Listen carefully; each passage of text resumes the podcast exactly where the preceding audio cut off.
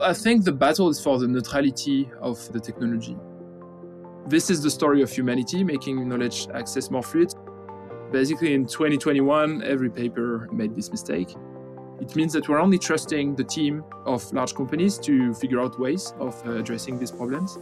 All of the people that joined us as well deeply regretted because we think that we're definitely not at the end of the story. As it turns out, if you look at the history of software, the only way we did software collaboratively is through open source. So why change the recipe? Scaling laws. These underpin the success of large language models today. But the relationship between datasets, compute, and the number of parameters was not always clear. But in 2022, a pivotal paper came out, often referred to as Chinchilla, that changed the way that many people in the research community thought about that very calculus demonstrating that datasets were actually more important than just the sheer size of the model. One of the key authors behind that paper was Arthur Mensch, who was working at DeepMind at the time. Now, earlier this year, Arthur banded together with Guillaume Lample and Timothée Lacroix, two researchers at Meta who worked on the release of Llama, and together they founded a new company, Mistral. Together, this team has been hard at work releasing Mistral 7B in September, a state of the art open source model that very quickly became the go to for developers. And they just released, as in in the last few days, a new mixture of experts model that they're calling Mixtral. So today you'll get to hear directly from Arthur as he sits down with A16Z general partner Anjney Midha, as the battleground for large language models heats up, to say the least. Together, they discuss the many misconceptions around open source and the war being waged on the industry, Plus, they'll discuss the current performance reality of open and closed models and whether that gap will close with time. Plus, the kind of compute, data, and algorithmic innovations required to keep scaling LLMs efficiently. Now, it's really rare to have someone at the frontier of this kind of research be so candid about what they're building and why. So I hope you come out of this episode as excited about the future of open source as I did. Enjoy! As a reminder, the content here is for informational purposes only, should not be taken as legal, business, tax, or investment advice, or be used to evaluate any investment or security, and is not directed at any investors or potential investors in any A16Z fund. Please note that A16Z and its affiliates may also maintain investments in the companies discussed in this podcast. For more details, including a link to our investments, please see a16z.com/disclosures.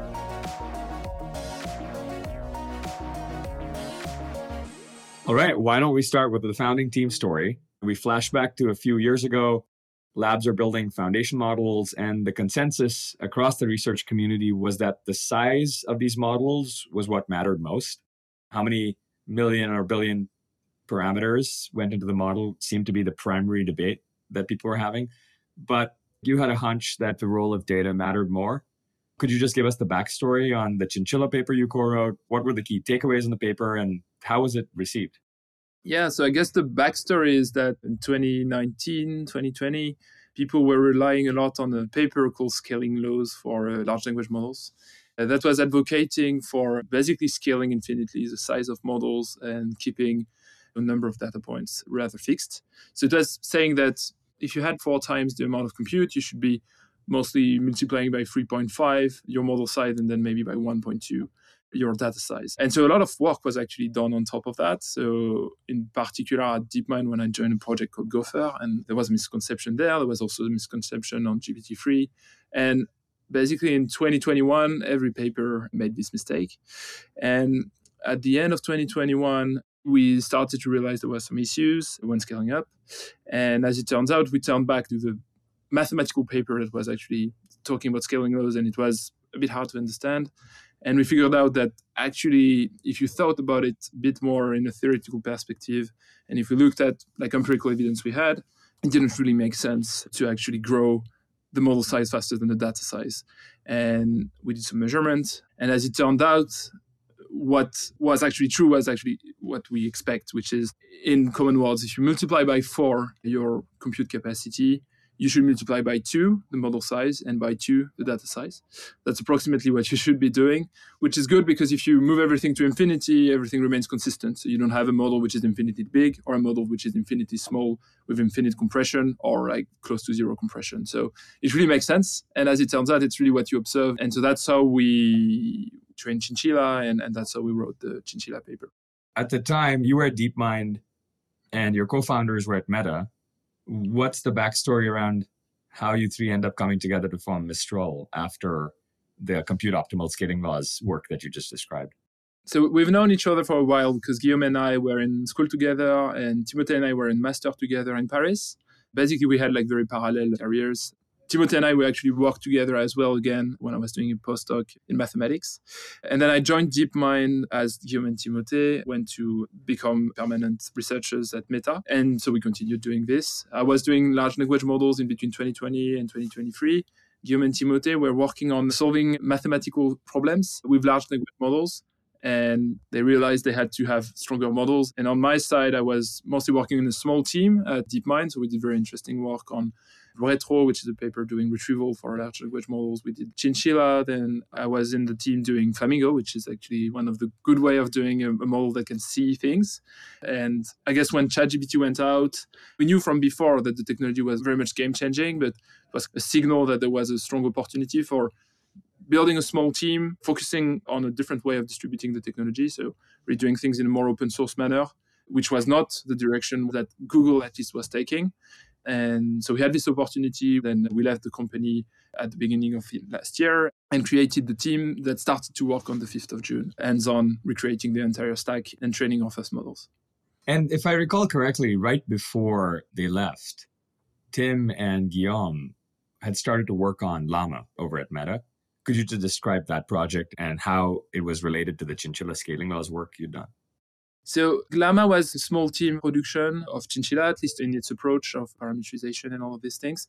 It was one of the first papers that established that you could go beyond the Chinchilla scaling laws. So Chinchilla scaling laws tell you what you should be training if you want to have an optimal model for a certain compute cost at training time. But if you take into account the fact that your model should also be efficient at inference time. You probably want to go far beyond the chinchilla scaling law. So it means you want to overtrain the model, so train on more tokens than would be optimal for performance. But the reason why you do that is that you actually compress models more. And then when you do inference, you end up having a model which is much more efficient for a certain performance. So by spending more time during training, you spend less time during inference, and so you save cost. That was something we observed at Google also, but the Llama paper was the first to establish it in the open, and it opened a lot of opportunities. Yep, I remember both the impact of the chinchilla scaling laws work on multiple labs, realizing just how unoptimal the training setups were, and then the subsequent impact of Llama being dramatic on the industry and realizing how to be much more efficient about inference. So let's fast forward to today. It's December 2023. We'll get to the role of open source in a bit, but let's just level set on what you've built so far. A couple months ago, you released Mistral 7B, which was a best in class dense model. And this week, you're releasing a new mixture of experts model. So just tell us a little bit more about Mixtral and how it compares to other models. Yeah, so Mixtral is our new model that wasn't released in open source before. It's, a technology called sparse mixture of experts, which is quite simple. You take all of the dense layers of your transformer and you duplicate them. You call these layers expert layers.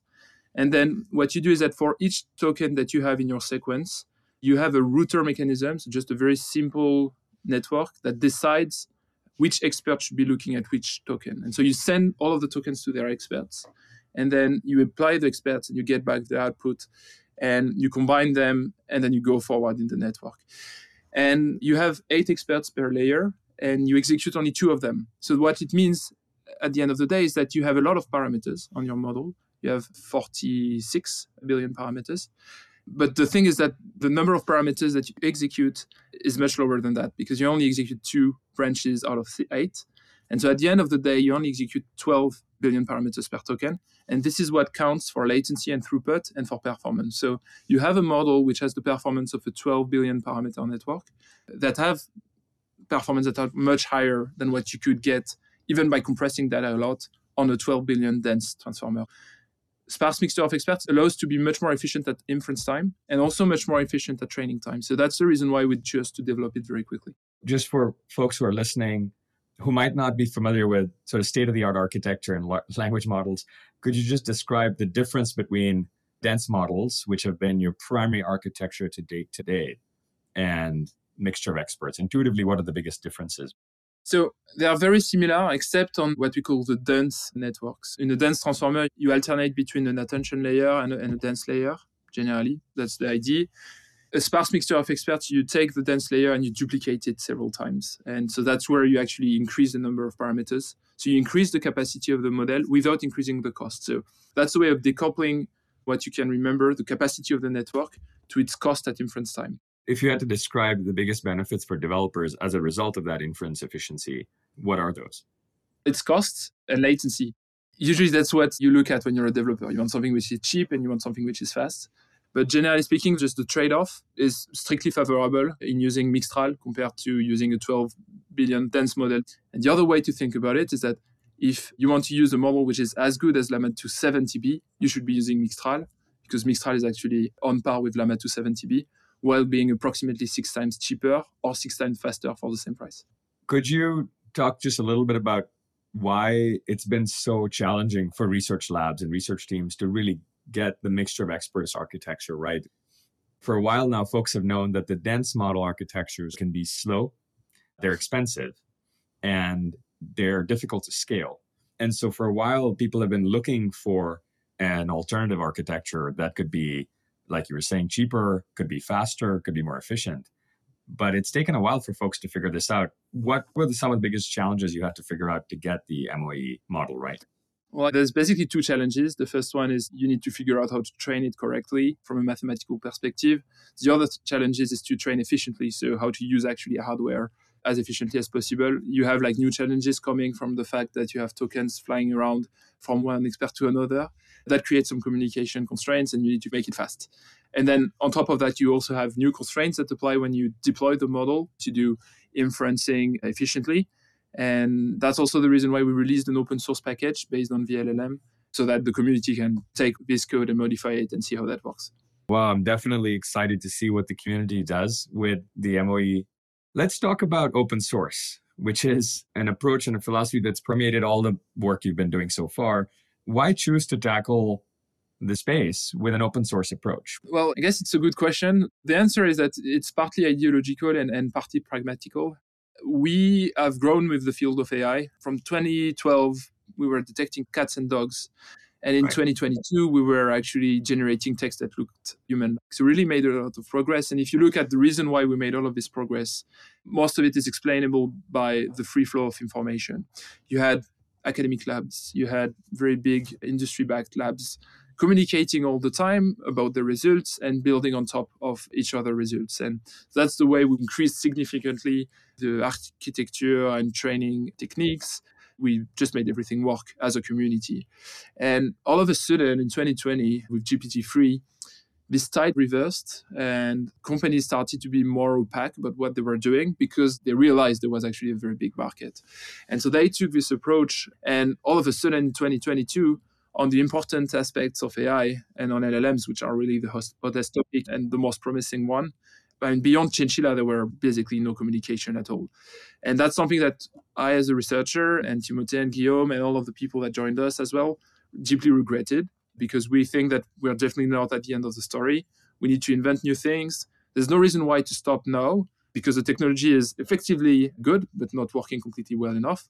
And so we believe that it's still the case that we should be allowing the community to take the models and make it their own. And that's some ideological reason why we went into that.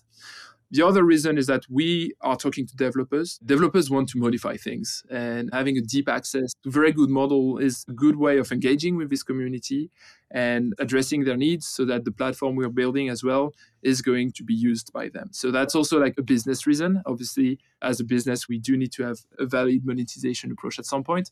But we've seen many businesses build open core approaches and have a very strong open source community and also a very good offer of services. And that's what we want to build. That resonates. The early days of deep learning were largely driven by a bunch of open collaboration between researchers from different labs who would often publish all their work and share them at conferences. Transformers famously was published and open to the entire research community, but that has definitely changed. As a clarifier, do you see a difference between open and open source as viewed by the community, or are those two things the same in your mind? Yes. So I think there's some level of open sourcing in AI. So we offer the weights and we offer the inference code. That's like the end product that is already super usable. So it's already a very big step forward compared to closed APIs because you can modify it and you can look at what's happening under the hood, look at activations and all. So you have interpretability and the possibility of modifying the model to adapt it to some editorial tone, to adapt it to proprietary data, to adapt it to some specific instructions, which is something that is actually much harder to make if you only have access to a closed source API. And that's something that also goes with our approach of the technology, which is to say, pre-trained models should be neutral, and we should empower our customers to take these models and just put their editorial approaches, their instruction, their constitution, if you want to talk like Anthropic, into the models. That's the way we approach the technology. We don't want to pour our own biases into the pre trained model. On the other hand, we want to enable the developers to control exactly how the model behaves and what kind of biases it has, what kind of biases it doesn't have. So we really take this modular approach, and that goes very well with the fact that we release open weight models. Could you just ground us in the reality of where these models are today, just to give people a sense of where in the timeline we are? Is open source really a viable competitor to proprietary closed models, or is there a performance gap? So Mixtral is has similar performance to GPT 3.5. So that's a good grounding. Internally, we have stronger models that are in between 3.5 and 4 that are basically second or third best model in the world. So really, we think that the gap is closing. The gap is approximately six months at that point. And the reason why it's six months is that it actually goes faster if you do open source things because you get the community modify the model, suggest very good ideas that can then be consolidated by us, for instance. And we just go faster because of that. So it has always been the case that open source ends up going faster. And that's the reason why the entire internet runs on Linux. I don't see why it would be any different for AI. Obviously, there's some constraints that are slightly different because the infrastructure cost is quite high. To train a model, it costs a lot of money. But I really think that we'll converge to a setting where you have proprietary models and the open source model are just as good. Yeah, so let's talk about that a little bit more. How are you seeing people use and innovate on the open source models? I think we've seen several categories of usage. There's a few companies that know how to strongly fine tune models to their needs. So they took Mistral 7B, had a lot of human annotations, had a lot of proprietary data, just modify Mistral 7B so that it solved their task just as well as GPT 3.5, but only for a lower cost and a higher level of control. We've also seen, I think, very interesting community efforts in adding capabilities. So we saw like a context length extension on a 28k that worked very well. Again it was done in the open so the recipe was available and this is something that we were able to consolidate. We've seen some effort around encoders image encoders to make it a visual language model. A very actionable thing that we saw is I think the Hugging Face folks first did the direct preference optimization on top of Mistral 7b and made a much stronger model than the instructed model we proposed at the early release. And it turned out it's actually a very good idea to do it. And so that's something that we've consolidated as well. So, generally speaking, the community is super eager to just take the model and add new capabilities, put it on a laptop, put it on an iPhone. I saw Mistral 7B on, on a stuffed parrot as well. So, fun things, useful things, but generally speaking, it's been super exciting to see the research community take a hold of our technology. And with Mixtral, which is a new architecture, I think we're also going to see much more interesting things because on the interpretability field, also on the safety field, as it turns out, you have a lot of things to do when you have deep access to an open model. And so we're really eager to engage with the community. Safety, you know, this is an important piece to talk about. The immediate reaction of a lot of folks is to deem open source less safe than closed models. How would you respond to that?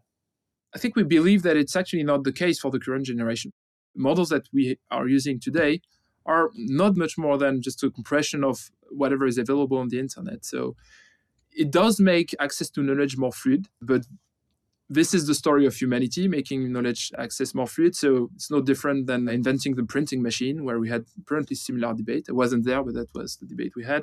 So we are not making the world any less safer by providing more interactive access to knowledge. So that's the first thing. Now, the other thing is that you do have immediate risk of misusage of large language models, and you do have them for open source models, but also for closed models. And so the way you do address these problems and come up with countermeasures is to know about them. So you need to know about breaches, basically. And that's the same way in which you need to know about breaches on operating systems and on networks. And so it's no different for AI. Putting models under the highest level of scrutiny is a way of knowing how they can be misused, and it's a way of coming up with countermeasures. And I think a good example of that is that it's actually super easy to exploit an API, especially if you have fine tuning access to make GPT-4 behave in a very bad way. And since it's the case, and it's always going to be the case, it's super hard to be adversarially robust. It means that we're only trusting the team of large companies to figure out ways of uh, addressing these problems. Whereas if you do open sourcing, you trust the community, and the community is much larger. And so if you look at the history of software in cybersecurity in operating systems, that's the way we made the system safe. And so if we want to make the current AI system safe and then move on to a next generation that potentially will be even stronger, and then we can have this discussion again. Well, you do need to do open sourcing. So today, we think that open sourcing is a safe way of developing AI. Yeah, I think this is not understood widely that when you have thousands or hundreds of thousands of people able to red team models because it's open source, the likelihood that you'll detect biases and built in breaches and risks are just dramatically higher. And I think if you were talking to policymakers, how would you help advise them? How do you think they should be thinking about regulating open source models, given that the safest way often to battle harden software and tools is to put them out in the open? We've been saying precisely this that the current technology is not dangerous. On the other hand, it can be misused. On the other hand, the fact that we are effectively making them stronger means that we need to monitor what's happening. Best way of empirically monitoring software performances is through open source. So that's what we've been saying. There's been some effort to try to come up with very complex governance structure where you would have like several companies talking together, having some safe space, some safe sandbox for uh, red teamer that would be potentially independent. So things that are super complex but as it turns out, if you look at the history of software, the only way we did software collaboratively is through open source. So why change the recipe today where the technology we're looking at is actually nothing else than the compression of the internet? So that's what we've been saying to the regulators generally. Another thing we've added to the regulator is that if they want to enforce that AI products that needs to be safe, if you want to have a diagnosis assistant, you want it to be safe. Well, in order to monitor and to evaluate whether it's actually safe, you need to have some very good tooling. And the tooling requires to have access to LLMs.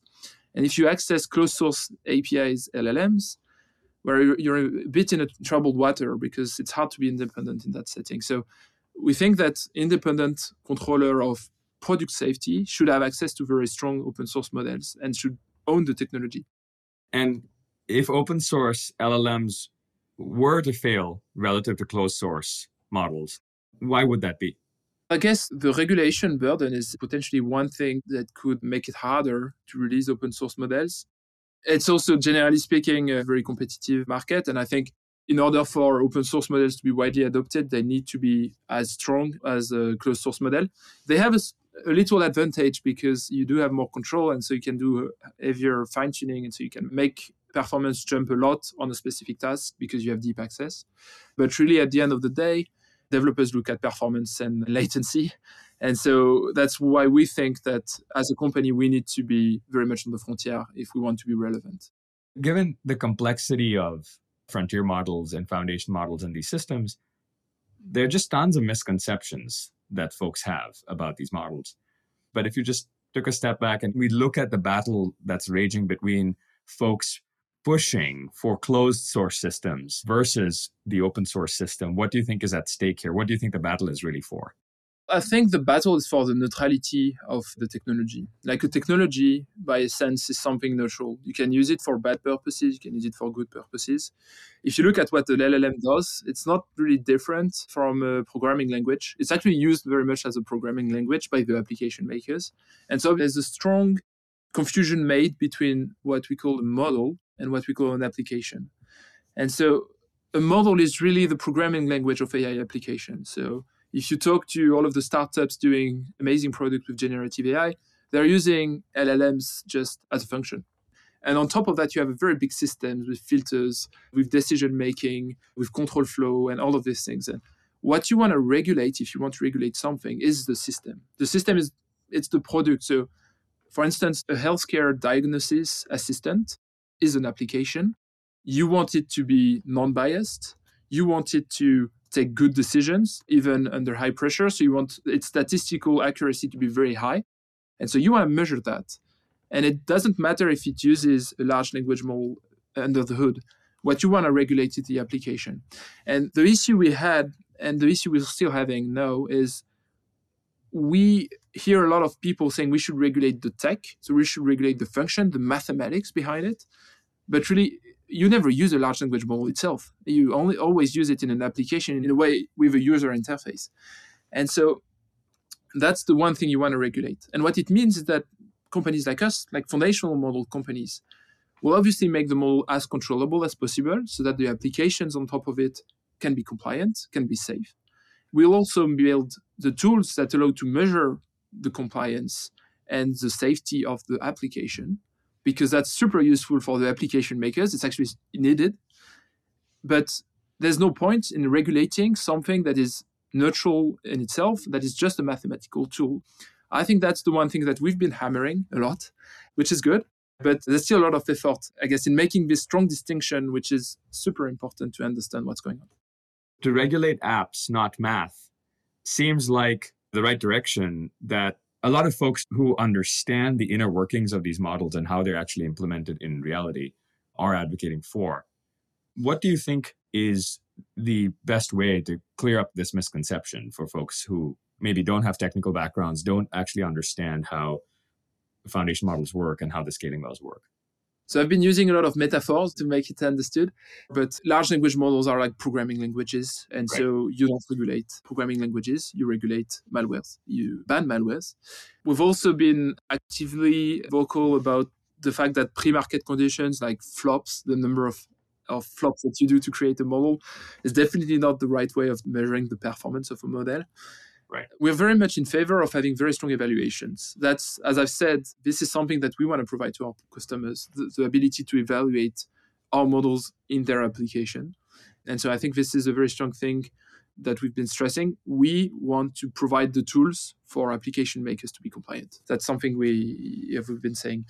And so we find it a bit unfortunate that we haven't been heard everywhere and that there's still a big focus on the tech, probably because things are not completely well understood because it's a very complex field and it's also a very fast moving field.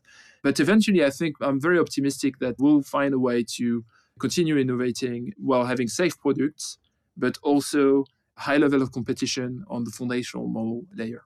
Let's channel your optimism a little bit. There's very few people who have the ground level understanding of scaling laws like you, Guillaume, and Tim, and your team when you step back and you look at the entire space of language modeling, in addition to open source, what are the key differentiators that you see in the next wave of cutting edge models? Things like self play, you have process reward models, the uses of synthetic data. If you had to conjecture, what do you think some of the most exciting or important breakthroughs will be in the field going forward? I guess it's good to start with diagnosis. So, what is not working that well? So, uh, reasoning is not working that well and right. it's super inefficient to train a model. If you compare the training process of a large language model to the brain, you have a factor, I think, 100,000. So really, there's some progress to be made in terms of data efficiency.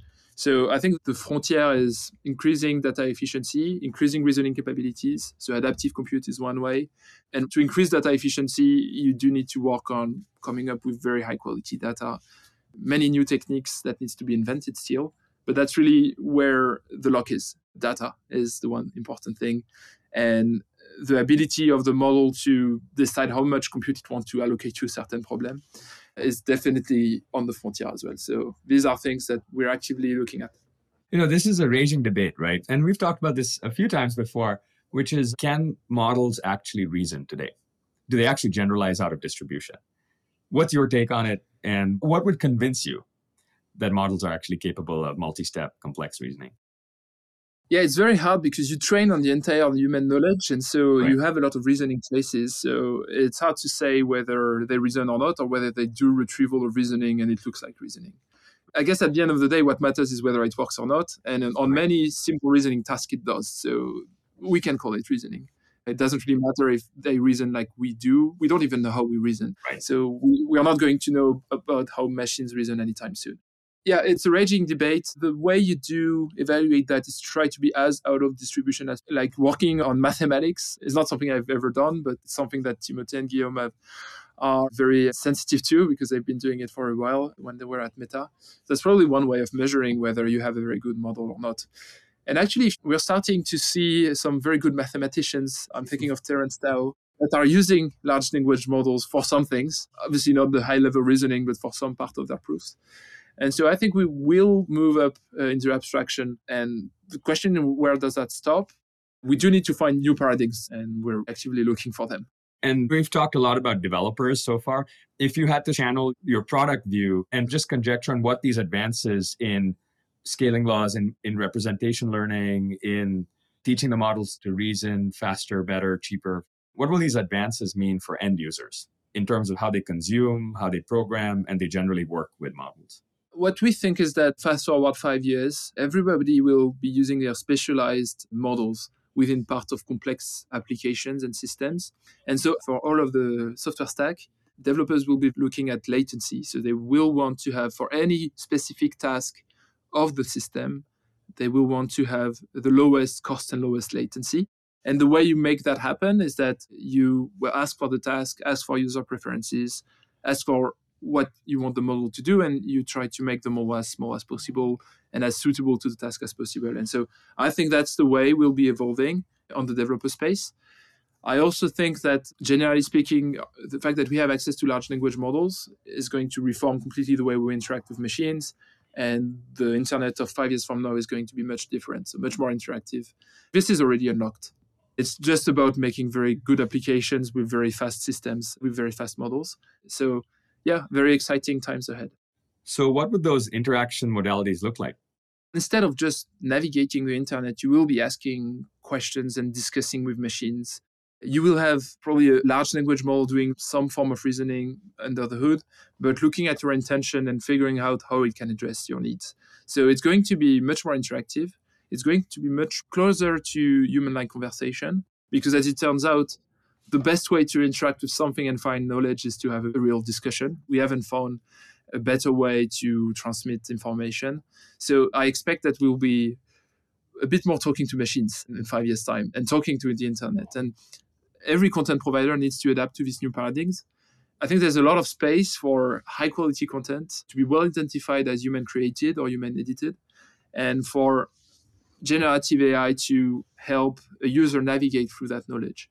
And generally speaking, I think the access to knowledge and the enrichment of what we know is going to be much much better in the next five years. What do you think changes the most when we go from interacting with one large frontier model to interacting maybe with a team of small models that are working together like a swarm of mistrals yeah, so that's very interesting. And I think in games, for instance, it's going to be fascinating. We've seen some very good applications. You do need to have small models because you want to have swarms of it and it starts to be right. a bit costly if, it's too big. But having them interact is just going to make pretty complex systems and interesting systems to observe and to use. So we have a few uh, friends making applications in the enterprise space with different person playing different roles, uh, relying on the same language model, but with different prompts and different fine tuning. And I think that's going to be quite interesting as well. As I've said, complex applications in three years' time are just going to use different LLMs for different parts, and that's going to be quite exciting. Well, what's your call to action to builders, researchers, folks who are excited about the space? What would you ask them to do?